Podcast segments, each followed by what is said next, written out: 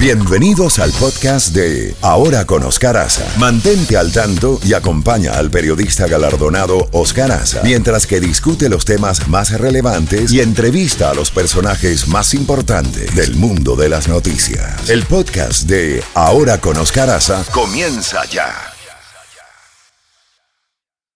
Superintendente, muchísimas gracias por, por estar en contacto con nosotros.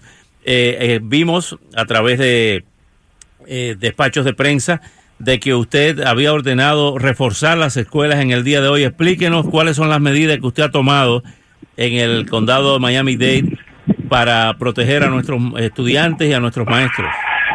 Bueno, nuestra máxima prioridad es la seguridad de nuestros niños, de nuestros maestros, de nuestras escuelas. Entonces, hemos reforzado con agentes de policía adicionales uh, en todas nuestras escuelas, hemos hecho contacto con los jefes de policía municipales y del condado para asegurar una presencia fuerte.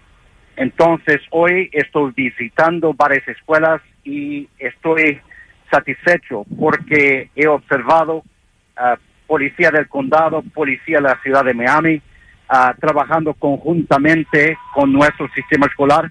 Espero que eso sea una política no solamente temporaria, pero permanente en nuestra comunidad.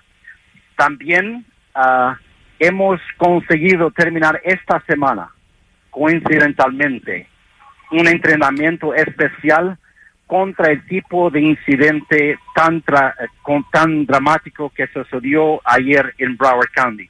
Nuestros maestros, nuestros uh, alumnos, uh, nuestros trabajadores la oficina central han uh, sido entrenados especialmente uh, en ese tipo de casos. Pero quiero hablar contigo sobre dos temas muy rápidamente, Sí. porque todas las medidas que nosotros podemos tomar aquí localmente tienen que ser amplificadas al nivel nacional.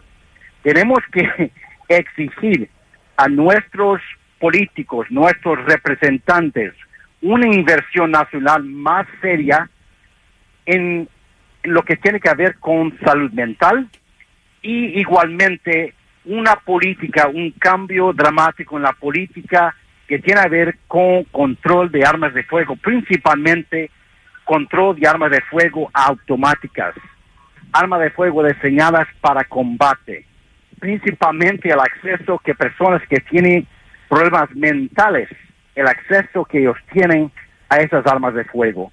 Esto no se puede repetir en nuestra nación. Después de Newtown, después de Columbine, ahora tenemos Marjorie Stoneman Douglas. Y la pregunta esencial es cuántos más, cuántos más antes que nuestros representantes tengan el coraje de hacer algo dramático de protección a nuestros niños. Eh, superintendente, se está hablando también de la posibilidad de poner verjas en, en las escuelas y controles más estrictos eh, que tendrían la necesidad de buscar fondos federales porque, porque los sistemas escolares eh, condales no tienen esos fondos. Pero por lo menos en escuelas tan grandes como Braddock, como el caso de, de- esta escuela de ayer, con más de 3.000 alumnos, eh, eh, Braddock que te llegó a tener 5.000 alumnos, ¿no sería saludable poner una, una verja que impida que entren o salgan los estudiantes eh, y que entren extraños a, a la escuela? Claro, tenemos que considerar todos los proyectos de mejoramiento de la infraestructura para asegurar un, un perímetro de seguridad más fuerte.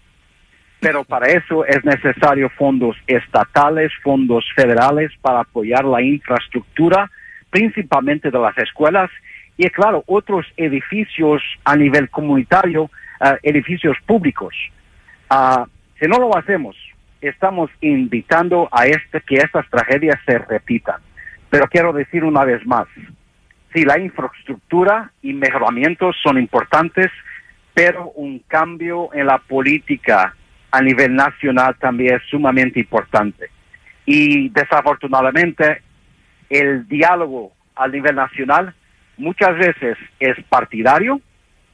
Algunos quieren solamente ah, hablar de salud mental, otros quieren hablar solamente de control de arma de fuego y nosotros tenemos que hablar de las tres inversiones necesarias. Sí, salud mental, sí un cambio en la política de control de armas de fuego, pero también una inversión dramática en la infraestructura para asegurar que la tragedia que sucedió ayer en Broward County no se repita principalmente en nuestros planteles escolares, principalmente victimizando a nuestros niños. Finalmente, eh, superintendente, hoy va a haber charlas, orientación psicológica para los empleados y los niños en las escuelas del condado de Miami-Dade, porque me imagino que habrán muchos niños que no quieren ir a la escuela. Ahora asocian las escuelas con los tiroteos.